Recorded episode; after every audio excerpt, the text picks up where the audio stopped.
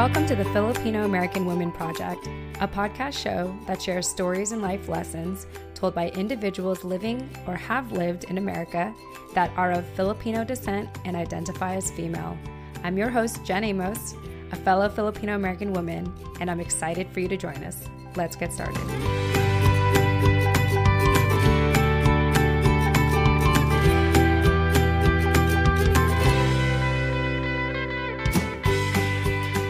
All right. Hi, everyone. Jen Amos here with the Filipino American Women Project podcast show. And as always, I am with my incredible co-host, Nani Dominguez. Nani, welcome back to the show. Thank you. Hey, everybody.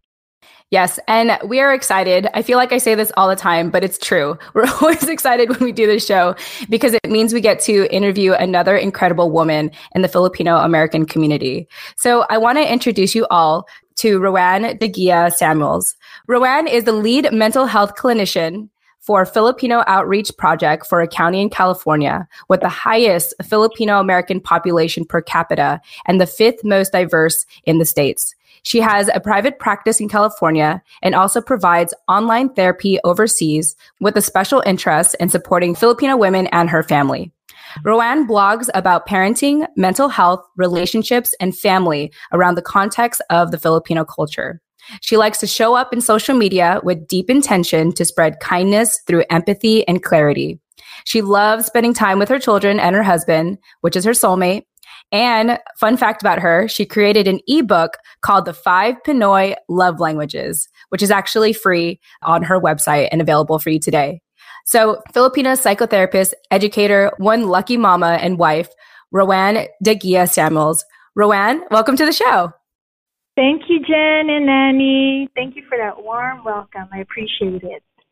Yes. Well, it's an absolute pleasure having you on today. Offline, I was already telling you how impressed and in awe that I am with what you're doing and how your practice is focused on Filipino women specifically. And so I feel like this is an obvious question for me to ask you, but uh, why don't we start with you sharing how did you hear about the project and why did you want to be on our show today? So I got a love message from Nani. Nani is a sweetheart from IG and so she mm-hmm. connected with me, shared with me uh, what the podcast is about. And I'm really excited to be here because I love, like I mentioned before we started our recording, eavesdropping, especially listening to the stories of Filipino women because we are very similar but also very different. Mm. And so one time Nani and I were texting, I was actually telling her I am listening to your podcast while I'm actually cooking dinner for the fam. So yeah, very honor. It's such an honor to uh, share this space with you both. Thank you for having me. Yes, and thank, thank you. you for coming. yes, yeah. And uh, yeah, thank you to Nani as well for reaching out to you, Roanne. And yeah, it's it's an absolute pleasure. And I'm just excited to get into some of the topics we're going to talk about today. So, Roanne, for people that are getting to know you for the first time, you know, this show is really dedicated for individuals who live or have lived in America that are of Filipino descent and identify as female or she, her. And so I'd love for you to share a little bit about your family background and why you identify as a Filipino American woman. Yeah, I actually have been in the States. I was born and raised in the Philippines, and I have been in the States for about 17 years. I came here when I was 23 years old permanently. And I say that, I know this might sound a little bit confusing, but when I was 11, we started the immigration process. As you know, many of our immigrant families bring their families in chunks. Mm. And so my mom actually took me and my sister to live with a relative. She literally shipped us and mm-hmm. she left after two weeks. And that was actually my first time in the States when I was 11.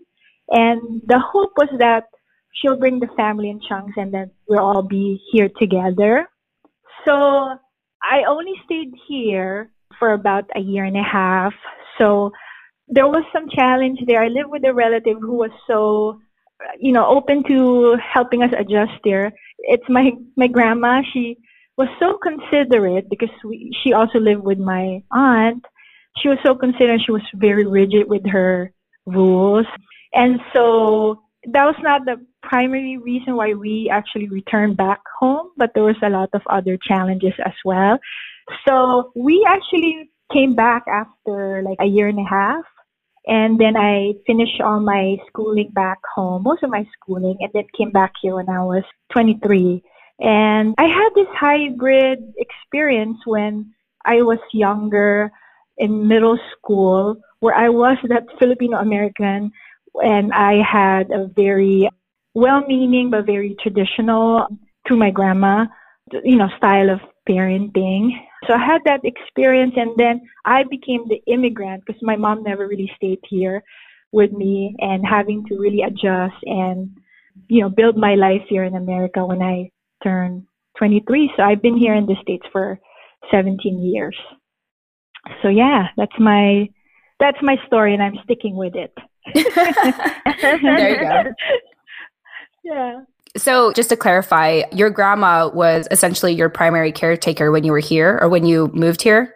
Yes, my grandma actually lived with my aunt, but you know, she had her own family. But my grandma became my primary caretaker, and I was 11, and then my sister was like nine. Yeah, so she took care of us, and she was loving, but also very, uh, you know, rigid with her, with her parenting style. Mm-hmm. Yeah, definitely. Do you do you appreciate or have you appreciated the way that she had raised you looking back?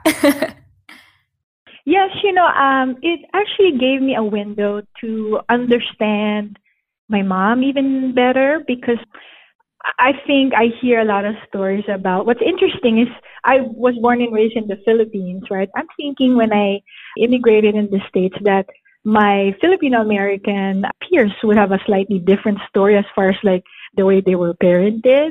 But interestingly, their mother simply sounds like my mom. And why would they be different, right? Uh, mm-hmm. It doesn't mean that uproot a plant and bring it somewhere else that it'll look different. The leaves are the, are the same. And so the experience is similar, but the place is different. So I do have that experience of, you know, the, the way the traditional Filipino parenting and the having been with my grandma allowed me to really uh, fully understand my mom's story so that I could understand her and understanding her led me to understanding my myself. Mm. Yeah. I'm I'm actually kind of a little fascinated about your relationships with your grandma and your mother considering how you know your practice focuses particularly on filipino women do you feel like your grandma and mom were a big influence into why you focus on filipino women today? Uh certainly directly and, and indirectly i saw my mom is like she's very inspiring.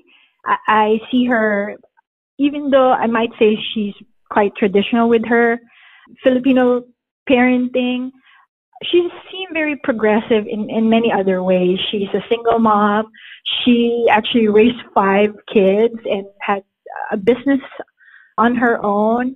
So, you know, quote and unquote, like strong woman, and I aspire to be her. She's very generous.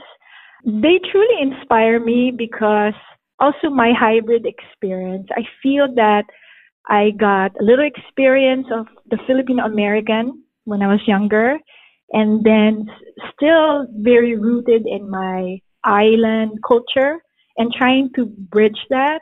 And I hear in a lot of spaces that that's a conflict between our Filipino American community is trying to bridge the gap. And in my small ways, really, I'm very passionate about thinking of ways to bridge that gap, but in a very practical language, palatable to the Filipino ears, if you will, really very intentional and and encapsulated in kindness and compassion. That that's actually my my goal. Yeah, no, I love yeah. it. Yeah. I want to check in with Nani real quick. Nani, you have any thoughts or questions? Yeah, I'm well, no questions just yet, but I just want to I mean, Roanne and I have have talked a lot, I feel like in the last few months and I've done a lot of reading on her blog, which I I love and I think that you do a really amazing job at explaining that kind of that bridge or that gray area where it really takes our deepest understanding of, you know, why our mother parented us the way that they did when we were younger or grandma or whoever to be able to appreciate it and then incorporate that into your own parenting style. And I think that you do do that in a way that's really culturally congruent, in a way that people can really understand. So I just want to thank you for everything that you've published so far. I really enjoy reading your writing. Oh, thank you both. Yeah, I do really yeah. get the sense that you both are so genuinely interested in learning more about the culture and therefore about yourself. Yeah. So yeah, thank you for allowing us the space to share our stories. Yeah, it's our absolute pleasure. And um, for myself, I feel like I'm in a safe place now in my life where I can learn about my culture. And I find that the safest and most comfortable way for me to do it is through these conversations. And so, mm-hmm. you know, back then it was a little more difficult. I have mentioned this in like past shows. What do you call it? I grew up with an abusive upbringing within my own mm-hmm. family, and I had kind of associated Filipino culture as abuse. And I thought if mm-hmm. I want to get close to it, if I want to be even associated with it, I'm asking myself to get hurt. You know, I'm asking to get hurt. Mm-hmm. And so fortunately, mm-hmm. years later, I've come to a place where it's like, you know what? Like, I'm going to be Filipino no matter what. So I'm going to have to yeah. make this work somehow. And I'm going to have to figure out how to do it my way. And fortunately, with this podcast uh, that I have uh, the fortune of doing um, with Nani, uh, it's been a very transformative experience, even for me. You know, I usually come on the show just what do you call it, like bright eyed and just open and ready to learn from the people that are going to join us because it's been nothing but a safe environment so far. Nani, would you? I, I feel like you would agree. yeah, yeah, no, absolutely. It awesome. feels like yeah. another family outside of my family. Oh, yeah. And I really love, I've heard your story, Jen, and really sharing that history of abuse. I'm going to drop Mary Ann, the Filipino moms. Yes. Uh, you guys have interviewed yeah. her in the past, and she actually have interviewed me because she said she doesn't know a lot of Filipino therapists. And she was uh, praising me for my work when in fact I feel that the praise belongs to her because she's out there and like similar to Jen sharing the story. For me, when we talk about mental health, it's nice to have Filipino therapists. That's very important, like one who really understands culture. But to have people raise their hand and say, you know, like, I have a story to tell, to me, that's even more commendable. That really is the one that changes mm-hmm. the trajectory of what it truly means to be strong. And I just want to say, even though I'm like a sharing culture. I am actually a student of our culture. So I'm more of a student as much as I am a teacher. That's how I see myself. Yeah. I love it. You're very humble, Roanne. I just I just thought you should know that. I love it. I feel oh, very I feel very like safe around you and like not intimidated by your profession and everything that you're doing just because of the way you're talking to me. Uh, so so thank you. Oh, thank you. yeah. I don't know what it is. Maybe it's because I, you know, didn't become your standard like doctor or I didn't I didn't take on like a stable job as my family would have hoped for. So I think that I've kind of grown this respect but also feeling of intimidation by people who have actually like gone through school for a really long mm. time to get into yeah. the field that they're in. But yeah. when I talk to you, I just feel like I just love how you say, I'm a student. Like I'm a student of our culture. I'm a student of our community. And it just, it makes me feel valid where I feel like sometimes people would hold that title as if that's like, you know, as, as if it's on a pedestal, you know, above someone else.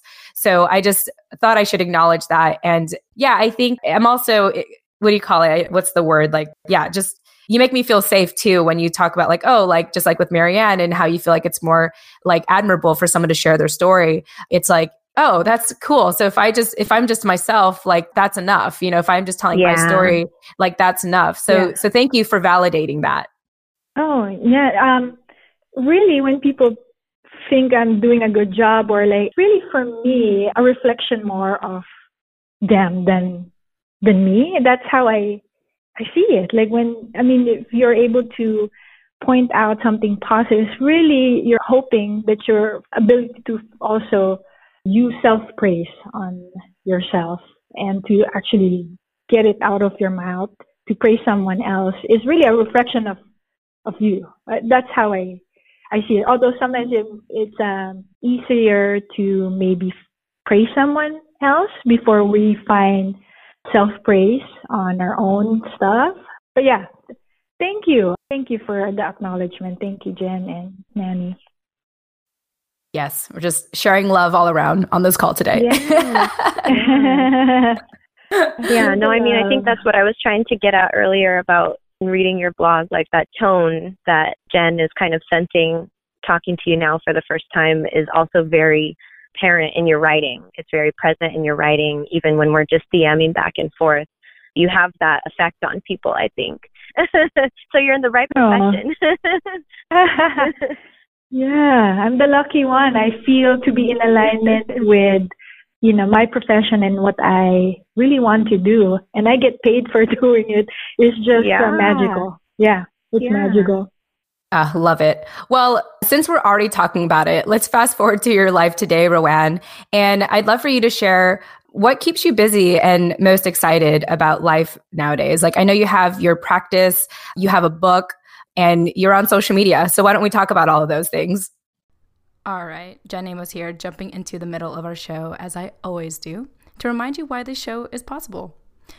So, you know, at the end of every episode, I tend to say, if you didn't catch our guest contact info, don't worry, we'll have those in the show notes.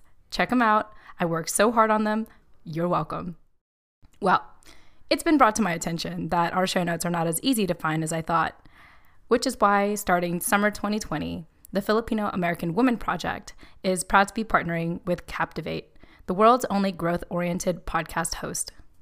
Captivate is created for independent podcasters, designed from day one to help you to focus on audience growth and the expansion of your audio influence. One way that Captivate makes our lives easier as independent podcasters is by taking the guesswork out of making a website for your show. That's right, a website for your show. So, listeners, starting summer 2020, finding our show notes will be so much easier. All thanks to Captivate. You're welcome, as always. If you're about to start podcasting or are getting burnt out from all the extra work of producing one, like building a website, consider a seven day free trial. That's right, free with Captivate by visiting thefilamwoman.com. That's the FilAm, short for Filipino American woman.com. Or, you know, check out our show notes in the meantime, which is in the details section of each episode. Once again, you can visit thefilamwoman.com or visit the details section of this episode. and then I'm a mom, so that keeps me busy. Yes. You know what I love is waking up in the morning and not rushing and you know saying good morning to my kids and actually really noticing them like my i have this practice where my eyes lit up when I see my children. And so they know this practice, even though it's not like a rigid practice. It's just the way things have been. Where when I don't see them, maybe I was doing something else and they wake up in the morning, they'll tug my my my clothes, my nightgown. They're like, "Mommy, I'm awake," waiting for the spark in my eyes to show up. Which it, it all it never mm. fails. It always I always have that reserve for my kids. So my kids keep me busy and inspire me. So currently, I am actually in Solano County. You guys familiar with Vallejo? That's my hood. I am. Yes. Yes, that's my yes, hood yes, too. Yes. cool. Seafood City is our grocery store. Yes, yes. I don't know if they have that in the East Coast, but no, my work there keeps me. Yeah, I, I don't know, right? Maybe they have something else. Yeah, um, I don't know. I Do yeah. I don't know, yeah. at least not in Virginia. Am I aware? Yeah. But I remember because I, I, lived in San Diego for 20 years and yeah, we had Seafood City there. But definitely um, there, yeah. yeah. in California. Yeah. Yeah. So that keeps me busy. I think Nani blogs or Jen, do you blog? Yeah, Nani Nani's the blogger right now. Yeah. yeah. Blo- blogging takes a lot of time, doesn't it? Like mm-hmm. Nani, I don't know your experience, but for me to yeah. create something, you know, like it, takes like yeah. So that yeah, keeps no, me I'm busy. Constantly like taking notes, so I I know. Right. I'm the same way. I always have notebooks everywhere. So I'm always yeah, taking notes, trying to yeah. Yeah. So creating content, I actually have this workbook. Uh, I'm still trying to complete it. It's called Pakiramdam, which means feelings. It's a feelings workbook for Filipino families and it's free. It's going to be in our happiness tools library on our website, but it basically teaches parents and the child to connect with each other by talking about feelings. Yeah, so I love creating content, so blogging and content that, you know, like if you were looking at a picture, the content makes you tilt your head in a different way so that, oh, I never saw that photo or that picture in that way before. And so allows you to explore it in a different vantage point. So I love creating content for that purpose. So that keeps me busy. We mentioned I also have a private practice and I primarily see Filipino women and couples. So I have, as we're recording, I'm actually in my garden studio. So I have a garden studio uh, therapy room. So that keeps me busy. I also do presentations. So I design presentations because I'm a clinician within the county and I'm the clinician for the Filipino project there. I do presentations to help non-Filipino clinicians to sort of like understand the Filipino culture. So, so yeah, that keeps me busy being a wife, a mom, creating content, private practice. Yeah, fun stuff. Yeah. How did you come up with the the garden as a way as a form of therapy? Actually, so it's located in the back of my house. and I created this hub, and it's separate from my home, and the entrance is separate. Part of the work is to, in the county, is reducing, you know, stigma, which means the definition of what strong actually means in our culture. Before I was faced with, because the discipline of therapy teaches you to have like boundaries, and I thought, you know what? I'm part of this movement to reduce stigma. And the separation between client and therapist, it doesn't have to be so wide. Especially, I'm serving my community, my Filipino women and her families. I believe in, I, I was questioning myself before, oh, am I really reducing the stigma?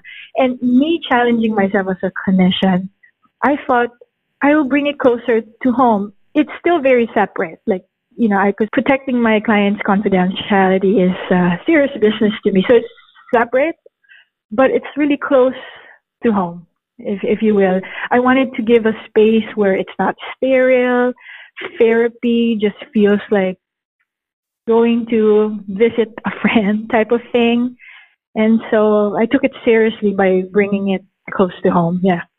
Wow. I think yeah. that that's beautiful. I mean, I've only gone to less than a handful of therapy sessions myself earlier this year, but I definitely felt that separation between my therapist and I, that distance. And it was partly why I just didn't want to go back I, I still plan mm-hmm. on exploring it again, but I, I'm not in a rush because doing a podcast show like this is very therapeutic for me. And I get to yeah. I get to share my stuff on here. So it's like, oh, okay, well, if I'm already like talking to people and they're giving me feedback, that's kind of good therapy for me but I, I just love the whole idea. This just kind of goes back to what we were saying earlier of how just uh, how humble and considerate and compassionate you are to go out of your way to create this garden so that when your clients see you, it's not like a client, you know, therapist. It, it's not like what you typically think of when you go see your therapist. It's, it's like going to meet a friend, like you said.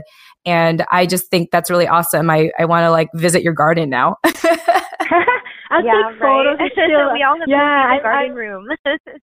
yeah, you can't, because Nani's from yeah just around here. So yeah, um, I'm still um, creating it, bu- building it some more. But I'll take photos and yeah, maybe I can uh, post it on Instagram, share that.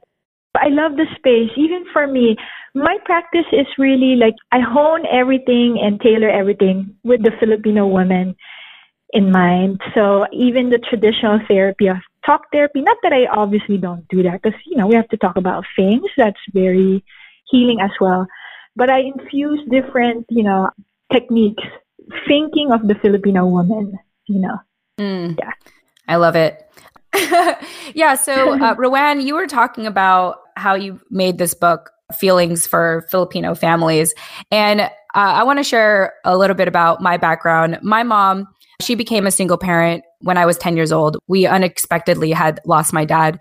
And I feel mm-hmm. like my mom, she was emotionally neglectful from my perspective you know and mm-hmm. i understand now why why she was that way because she had to raise you know three kids under 11 on her own but even to this day we have a pretty good relationship now i feel like i can kind of just speak my mind around her or whatever but when it comes to talking about feelings i feel like you know, my mom's very task oriented. You know, her love language, if we're talking about love language, mm-hmm. you know, she's mm-hmm. acts of service. You know, she's she's not necessarily what do you call it? My mother-in-law described it this way. There's two types of people in the world. There are pointers and there are painters. So painters are like people who are narrative, who can who can really articulate like what they're saying. You know, they can like draw mm-hmm. draw like a, a descriptive, you know, beautifully visual picture where a pointer is kind of like you're just kind of pointing your brush you know someone that's very direct and to the point uh, so my mom is what i consider a pointer you know she's just very to the point very uh-huh. blunt she'll say anything like on her mind that's just yeah there's no what do you call it she doesn't like flower. Yeah, she doesn't filter. Yeah. yeah, thank you. So I'm just curious, like I, I'm a very emotional person and and she's essentially the opposite. How do you bridge that gap? How do you start that conversation? Like in my if for me, how would I start that conversation with my mom to talk about feelings? Does that make sense? Mm-hmm. Okay, now I'm stumped. yeah, and a little a little more background. My mom, maybe this yeah. will help. Like my mom, she's an immigrant. You know, she she married my dad, and he joined the the Navy, and so I was born you know, in Japan on American soil as an American. So, you know, I'm very Americanized. I'm quite outspoken. And my mom, she's, you know, really reserved and kind of what I describe often can really fill in that Maria Clara archetype of, you know, being the matriarch of the family and being supportive and mm-hmm. putting other people first, you know. So if I try to talk to her and ask her what she wants to do, you know, like what what do you like? What do you like how do you feel? It's it's a very hard conversation to have because I, I just feel like she doesn't think that way. I think she think you know she's always first to think about the family first, then to think about herself. And mm-hmm. so, how do I? Does that does that make sense so far? Like Nani, yeah, am I making sense? Yeah, yeah, um, yeah. No, you make sense. Um, yeah. Rather than giving a like a prescription of diet, I think to put like context, like what I mentioned about me having this window of having this experience with my grandma, and it helped me explain my interaction with my mom. I, I know that we're gonna uh, maybe talk briefly about the Filipino love languages, but one of the things that might be helpful is to really learn that we were equipped differently or you know like say in, in the philippines right here when you send children to school, when somebody cries, you say, oh, you know, you ask about their feelings, like, oh, you know, you notice you're crying, somebody hit you, how does that make you feel? That type of language and something that is what we're used to here. But in the Philippines, we, in the islands, we don't really talk about these things. We don't ask our children, or not used to asking our children, how are you feeling today? The demonstration of love is very different. And, and so bridging those is really understanding. May I share? I, I love Moana, right? Yes. May I use that as a reference? I love that this movie. But anyway, the father kept telling yeah, the the father kept telling Moana, do not go past the reef. Right? Mm-hmm. Because the father has already built this island that already is the greener pasture island. And why would you want to explore? Right? Stay here. It's safe. And maybe I'm not answering your communication, but but just I'm using it as a, a reference. Um, and so Moana continued to explore, but she had this quest of really trying to understand. So she learned the history, right? Oh, that's why they don't uh, traverse the ocean anymore or didn't want me to go past the reef because of the history, the danger, the perils out there. And so knowledge of the history is gives us understanding and with understanding we can give provide kindness in that interaction. And it goes both ways not just the let's say in your example your mom you just understanding your your mom Am I making sense here? Maybe we need to scratch that. I, I like I, yeah, I hear you. Um, essentially, you know, part part of what I'm sharing, it, it's not because I'm speaking out of like angst or resentment yeah, with my yeah. mom in any way. It's because I had learned her history. I learned her, I learned when I learned about her upbringing and learned what she went through and understood the sacrifices she had to make, um, especially after we lost my dad.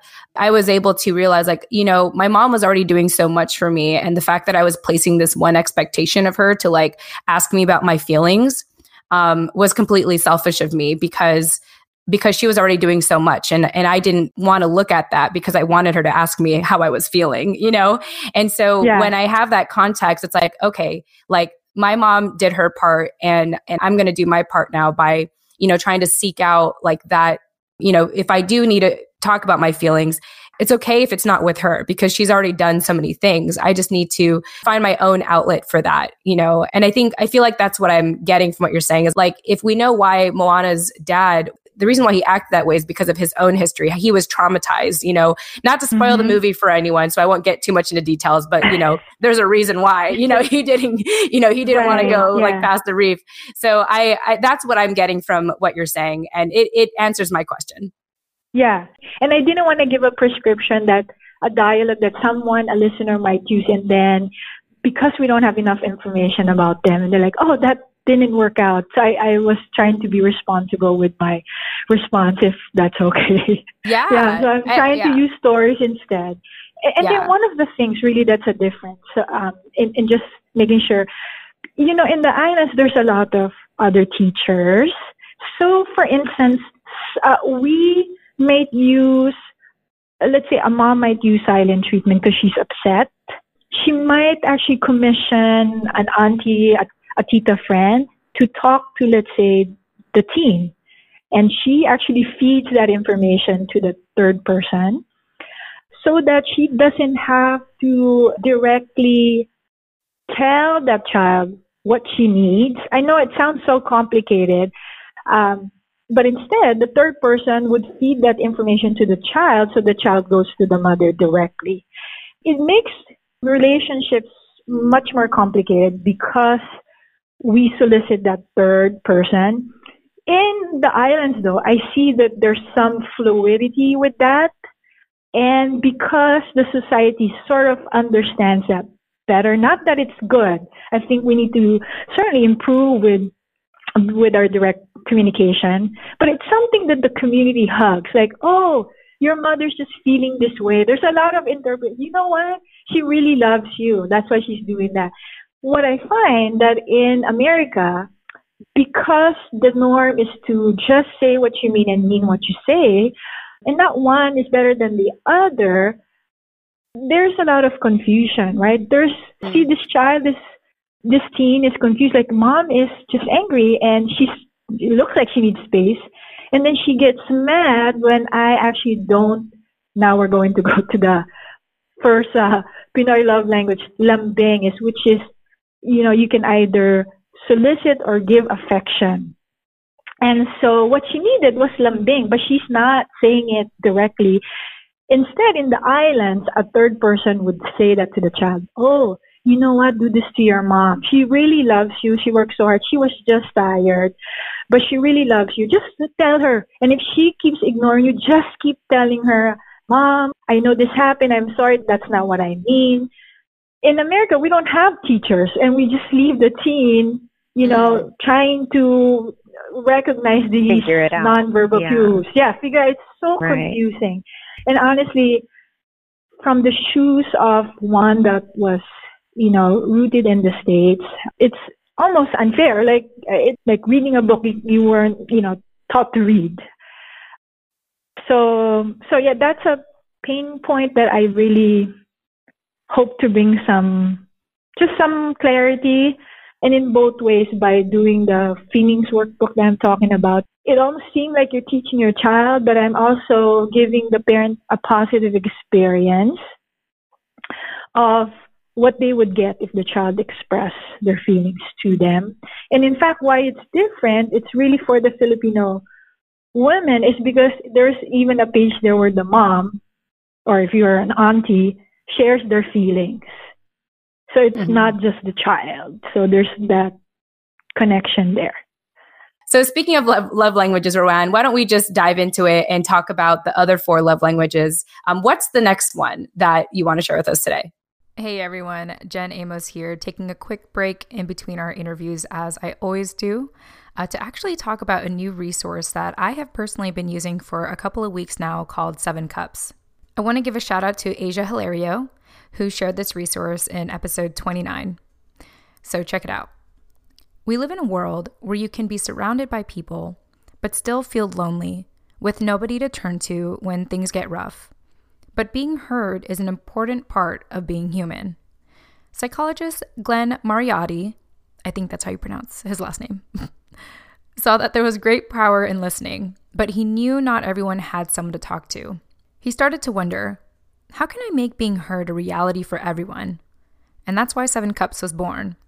Thanks to thousands of volunteer listeners, including myself, stepping up to lend a friendly ear, Seven Cups is happy to say, We're here for you. No matter who you are or what you're going through, this is a place where you'll be heard and cared for. We might be strangers on the surface, but underneath, we're just the friends you haven't met yet. Seven Cups has trained volunteer listeners available 24 7 to give emotional support over online chat. It's anonymous and, get this, completely free. When you need someone to talk to, we're here to listen and help you feel better. Learn more about Seven Cups today by visiting sevencups.com, or as always, you can check out the show notes for the link. Okay, so I shared lambing, but there's so many other love languages. But the second one that I have in my ebook is called haplos, and so it's easily translated as just touch. But you know, um, in the Filipino culture, you know, touch is beyond just you know stroking. Like we remember the love language of our moms, like maybe using Vicks you know? Mm-hmm. and then even though we don't hear them utter the words i love you that often it is really the touch that they pat your head when you did a good job and they kind of like shampoo your head. It is their way of saying good job i'm very proud of you even if they have a hard time saying it. Or they put their hands on your lap. Or when you're crying they put their hands a little longer on your on your back or on your shoulder saying i'm here and the difficulty or there's you know they're still learning to find the words to say i hear you my child. But that's one of the pinoy love language is haplos. The third one is kiliti which is really when you're trying to tickle someone. And there is this concept in Tagalog, and I'll say in Tagalog, hulihin ang kiliti, which means to catch someone's fancy or what tickles them.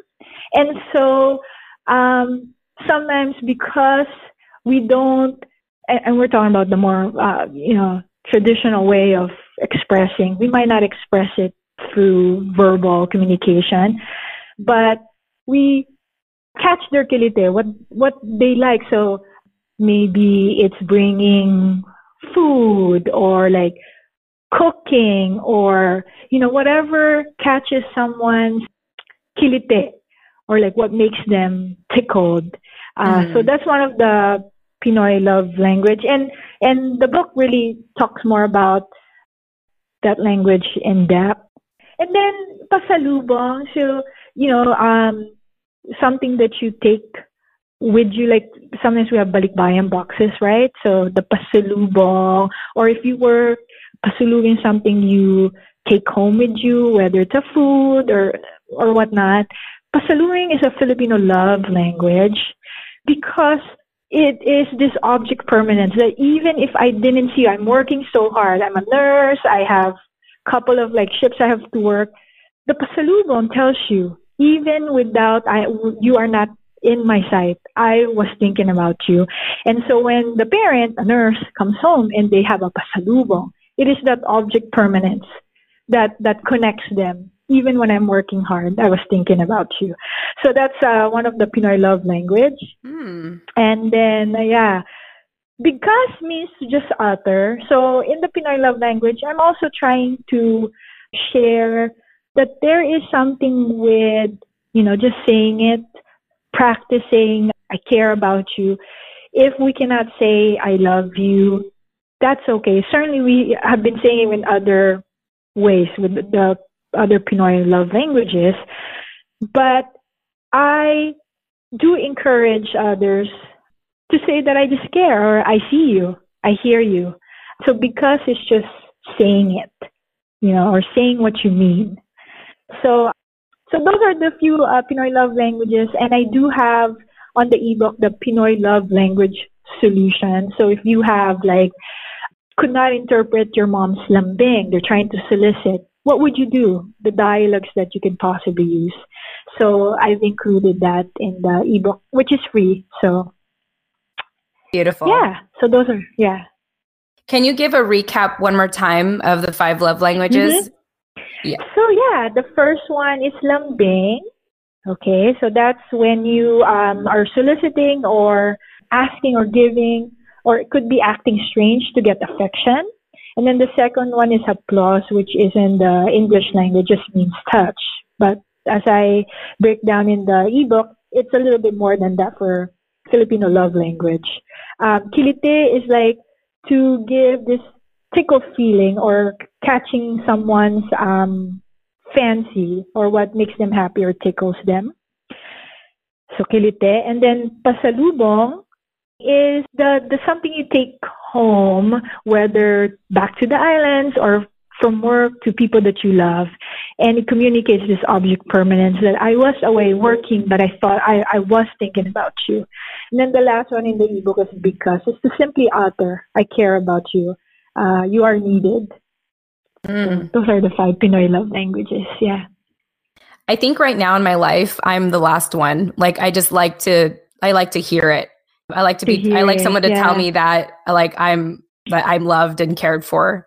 Nani, did you did you think of your love language? um, I think that I'm all of them still, but I do just want to say, Roanne, thank you for that breakdown because I think that you kind of touched on a point earlier when you said or highlighted that not only is it important for us to understand why our parents parented us the way that they did, but it's also important, even if we have to get a third party involved, for mm-hmm. them to understand how we view their actions and decisions as well in order for the relationship to change. Because if it's just mm-hmm. us understanding, and sorry, this is kind of going back to Jen, your question about how to communicate that with your mom.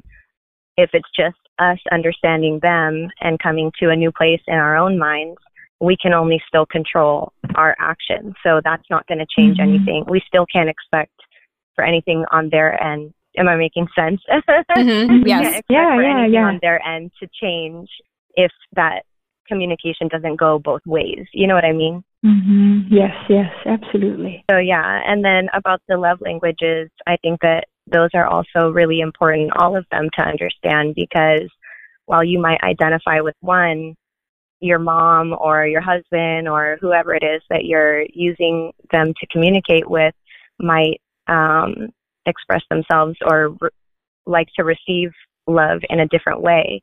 And if you don't understand that, it's always going to be hard to communicate with each other. So, yeah, I, I appreciate you breaking that down. Yes. Thank you. I, I, definitely want to download that ebook and study it more because that yeah. gives me a better understanding of how my family expresses love. So, thank you so much. Oh, you're most welcome. Yes. Well, we are at my uh, most favorite part of the show. I mean, everything is my favorite, but we are at the final question of the show. And, you know, the, really the purpose of this project is to share life lessons and stories told by Filipino American women. So, Roanne, your life lesson today is that stories can bring forth healing, but also harm. Um, the stories we tell ourselves are the realities we pull from in any relationships we currently hold and will form. And the most powerful thing about stories is that they can be retold and re-scripted. I would love for you to elaborate on that a little bit more and uh, mainly share a story in your life that led you to this life lesson. Ah, yeah. Um, especially in our Filipino culture, we're very collective. And so there's a lot of passed down stories, and that's wonderful.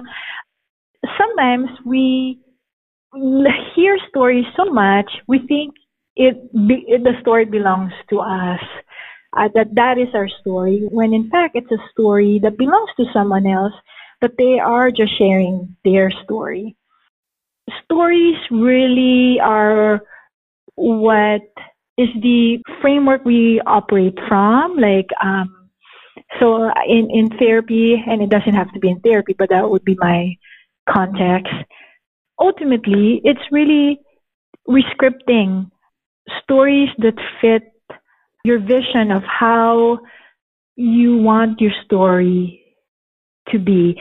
So, one of the things that I feel that can change this trajectory for us is the way we parent our children to allow them to express, you know, to ask them questions, to be curious about their space. And when we ask them to not have an agenda of how they should respond, so that they in themselves would find ways to be creative, use their imagination, so they can soar and find their own voice and and story. So I mean, my story is you know, just learning from my own history. So I belong to a multiracial family. So I, we have, as you know, many Filipinos, a mixture of different ancestry. But I have a sister very European looking features. And so when I was growing up, people would mention, "Oh, Roanne, she she's pretty," and then my mom would say, "Wait till you see my other daughter." So I grew up with that type of narrative, mm. but um, and there's a lot of like complexity around that, wanting to love your parent, but the parent that actually also unconsciously made me feel that I wasn't enough, and. Mm-hmm in my searching of wanting to continue to love my mom and see her in this light, I actually not only was so focused on my own story and hers, but learned of my grandmother's story and understood that she's actually doing so much better already from where her roots, where she came from, and having understanding and, and ultimately compassion for her own story led me to understand, you know, where she was coming from and also knowing that I can rescript my story. So that's my message because we now have the social media platform where everybody is a storyteller. To be very intent when we share stories because we might think and absorb that their story is ours when we can actually rescript, recreate our own story, if that makes sense. Yeah. Yeah, no, it absolutely does. I I think the thing that resonated with me the most is really when you said that when people are t- telling their stories, sometimes we take it as our own story. And like, for example, at Christmas, when one day my grandma was like, Jen, why do you look so different? And my mom says, Oh, cause she got fat.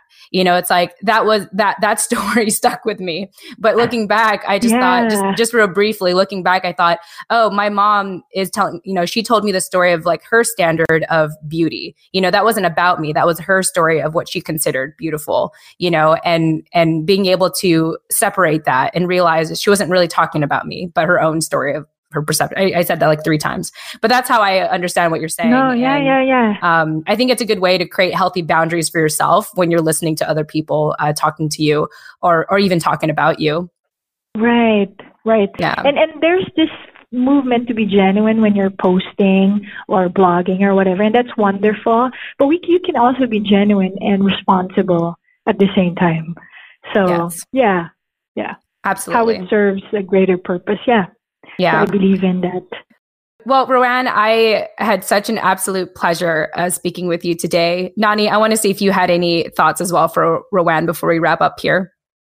yeah, I mean, I do just want to touch on or point out the fact that I love the way that you use your social media and when you say you show up with the intent to spread kindness and and things like that. I think that that's something more people should should try to acknowledge and embrace um, because I, I learned so much from your page, from pages like yours Aww. or like Clarice's. I have like my yeah. own folder in, in my notes for your guys from things that I learned from your page. So I do really appreciate that content that you put out. Thank you. Yes. Thank you. Yes. And Roanne, I'm sure at this point people are wondering, where is she posting all this stuff? Why don't you share with our listeners how they can get a hold of you or, or how they can find your content online? Yeah, on IG, I am Kalamansi Juice for you. Kalamansi is with a K. And then you can also check me out on my website, www.kalamansi with a K again, juice.com. Beautiful. And uh, in case you don't know how to spell calamansi, listeners, don't worry because I wouldn't have known how to spell it. But it'll be provided. it'll be provided in the show notes for you. Um, so go ahead and check that out. Um, you all know I work really hard on those show notes, so at least humor me and take a look at them. With that said, Roanne, thank you so much for your time and your knowledge and just your presence and energy. I love how compassionate and empathetic and articulate you are uh, with just this conversation today. And thank you for creating the five Pinoy love languages. I am very much looking forward to downloading that on your website so I can learn more for myself. So, with that said, thank you all so much. And obviously, uh, Nani, thank you for being my co host as always. To our listeners, we appreciate you and we look forward to speaking with you in the next episode. Tune in next time.